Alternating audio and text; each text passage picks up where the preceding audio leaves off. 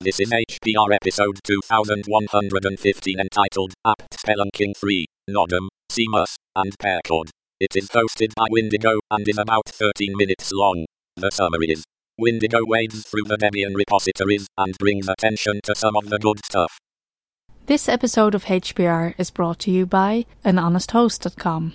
Get 15% discount on all shared hosting with the offer code HPR15. That's HPR15. Better web hosting that's honest and fair at anhonesthost.com.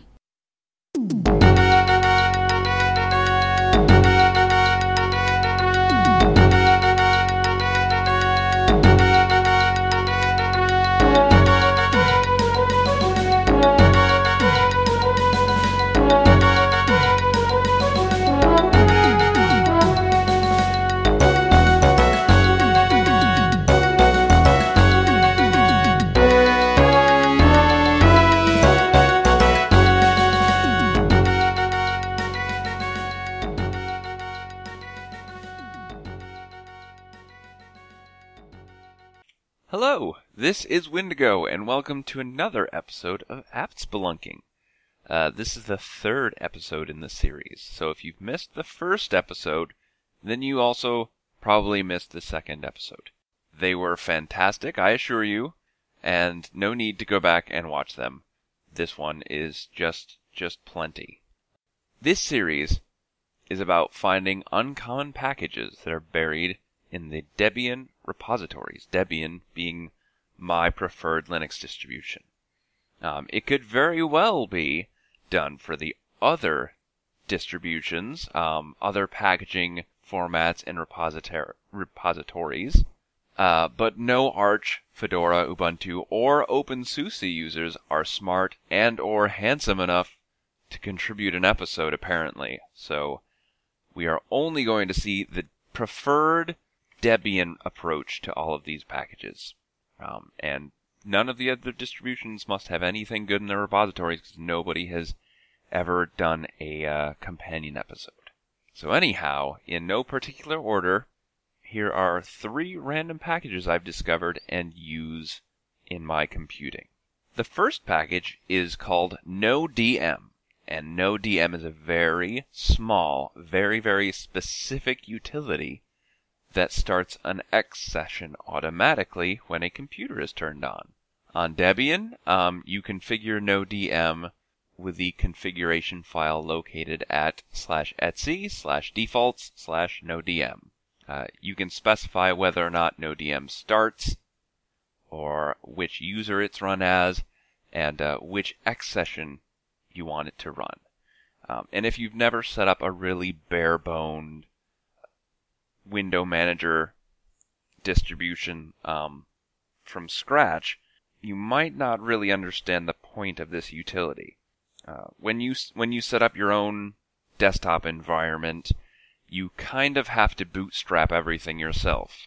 If you just install a minimal Debian or Ubuntu distribution, um, or anything really, Arch, I'm, I'm pretty sure Arch starts out this way as well you just get dropped at a bash prompt on the console, uh, which is, you know, it's a working system, but not as graphical as most people are looking for. So, as long as you have an X server installed, X server being the graphical interface, that's what actually displays um, Windows, and it it lets you use your mouse a little bit um, with a graphical user interface. Um, you have to start that by typing start x or x init, and um, it's just a little bit of a hassle if you have to go through that every single time you turn on your computer. So no DM or display managers in general, no DM isn't the only one, kind of kick off that process. Uh, when you are presented with a login screen in Linux, it's usually a display manager. X display manager is a pretty basic one that comes with um, the X server. Uh, users of the GNOME desktop environment are familiar with GDM. That's your your login box. That's what comes up and kicks everything off. Uh, LightDM is another popular one. Slim, I think Slim's still around, is is another one. But NoDM is just no frills, bare bone. it just kind of circumvents that whole login uh, display manager process. It just says, okay, we're starting the computer, fire up an X session. As this user, go. While it's hugely, hugely insecure, NoDM's a great way to avoid the hassle of like dealing with that full display manager like GDM.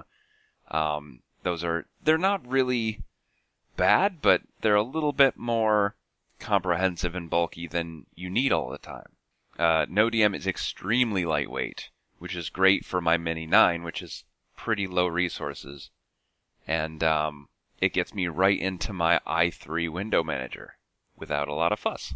So if you've got your own custom desktop set up and don't really need to worry about the security of logging in as a user, for instance, if you're doing a kiosk or if you have uh, your hard disk encrypted, uh, that that'll kind of log you as, as long as it's a single user computer. Um, turning on your computer will prompt you for your hard disk encryption password so that's as much of a login as I need. So NoDM just is a nice way to circumvent all the rest of the stuff and get you straight to a desktop. The second package I'd like to discuss is called CMUS. C C M U S uh, is the command, and it's a very comprehensive console-based music player. It stands for C Music Player, or the name actually has an asterisk after the C, so it's C star music player. Um, not Coconut Monkey Umbrella Stand as I had thought originally, which is unfortunate because that's, you know, I suppose that's fun. So, anyhow, I received CMUS as a recommendation from Ch- Chul- Chulkahlam. Chulkahlam? His name's Gavin. Um, he's a member of the Duffercast, and he happens to also be on uh, FragDev's uh, GNU Social instance, which is fun. Um, so I mentioned I was looking for an audio player, and he suggested that one. CMUS is uh, very, very suitable for the Mini 9 in that it is uh, lightweight, it's console based, um, and just really fit the application that I was looking for. It was actually a suggestion for my terrible alarm clock scripts that are still still terrible at the moment. Um, maybe I'll do a follow up episode. So the interface of CMUS is slightly strange and takes some getting used to. It's broken up into seven views, which are accessed using the number keys, numbers 1 through 7. Uh, the views are library, sorted library, playlist, play queue, browser, filters, and settings. And to be very, very honest, I still don't really understand most of them. I still haven't given CMUS a fair shake. It seems like an excellent little utility. It seems like it would really do just about everything I want it to, but I'm so lazy. I would love to be able to say that I've got this minimal uh, console based music player that I use all the time, but I'm just far too lazy to learn a new audio player. I'm stuck on Audacity, or not Audacity, Audacious, uh, which is essentially a clone of XMS or XMMS, which is a clone of Winamp, which is what I started using in 96 or whatever. So, uh, as of yet, I'm still stuck in that ye olde media player paradigm. Except now that I've mentioned it on an HPR episode, I've reaffirmed my commitment to trying CMUS. Um, it's really, really good, and it seems to do everything that I want. I just need to use it for a week so that I can get used to the, the commands. And there's I feel like there's a pretty decent help system in there as well. Uh, so if I really just used it for a handful of days, I feel like it would be it would be exactly what I'm looking for. So this is Windigo again saying that I'm going to try CMUS out if it kills me. But not right now. Right now I'm recording this episode, so we'll just move on to the next utility. The next utility is called PA Record, and that's all one word, P A R E C O R D. And it stands for Pulse Audio Record, I'm assuming, because it comes with Pulse Audio. Um, Pulse Audio comes with a bunch of very handy command line utilities that can play and or record audio from Pulse Audio. The reason I picked PA Record is because I'm using it to record this episode. Uh, ordinarily, I do all my podcast recording with A Record, which is the ALSA utility for this sort of thing. But I don't know what I've done or what I've changed, but the last time I tried to record some audio with A Record, Audacity just choked terribly on it. Um, when I imported it into Audacity, I sounded like a chipmunk, and then Audacity crashed.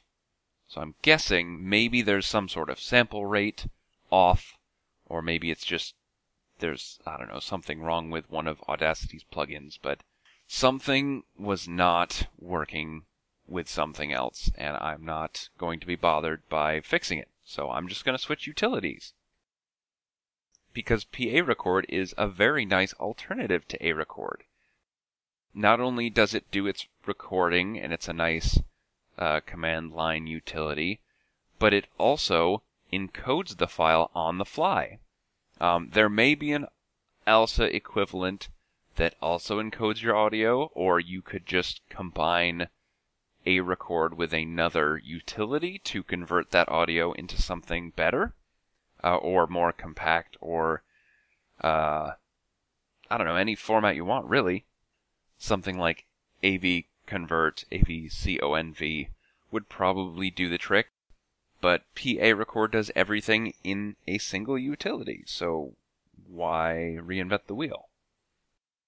Using PA record, I can specify the file format with the dash dash file dash format flag, and it just records to FLAC. Um, since we upload our HPR episodes as FLAC files, this is perfect. Plus, FLAC is not a lossy format, so it's full quality, just like the wave output that A record developed. It's just compressed, so it takes up less space. If you really, really want to record raw audio data, and I don't even know if A record recorded true raw audio data, it recorded wave data essentially. But I don't know enough about audio to know the difference. But anyways, um, the PA utilities does have a raw data command called PA rec. So P A R E C um, that will just dump out raw audio data. But that is pretty far outside of the uh, scope of this podcast. And uh, I just really don't know anything about that kind of, or that level of audio data. So I'm going to skip right over it. So those are three more random utilities. I hope that you can use at least one or two of them. They're really helpful to me, except for CMUS, which I have still yet to try because I'm a jerk. And yeah, I hope somebody else finds them useful. If you've got your own set of utilities that you find useful, why don't you record an episode and tell me about it? Because I've just been sending out recommendations and getting nothing in return. So somebody else record one of these spelunking episodes. I would love to hear additional programs that other people find useful. In conclusion, uh, this has been Windigo recording for Hacker Public Radio. And uh, if you need to contact me, just go to fragdev.com. It's easiest. Otherwise, I will wait to hear you on Hacker Public Radio.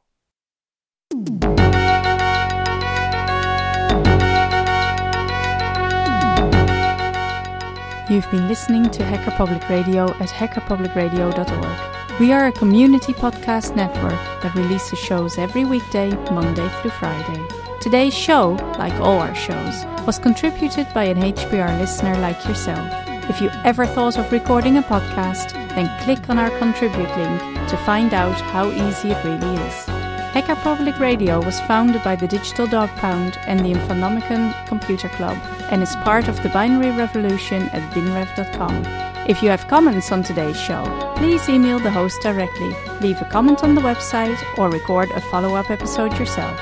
Unless otherwise stated, today's show is released under a Creative Commons Attribution Share Alike 3.0 license.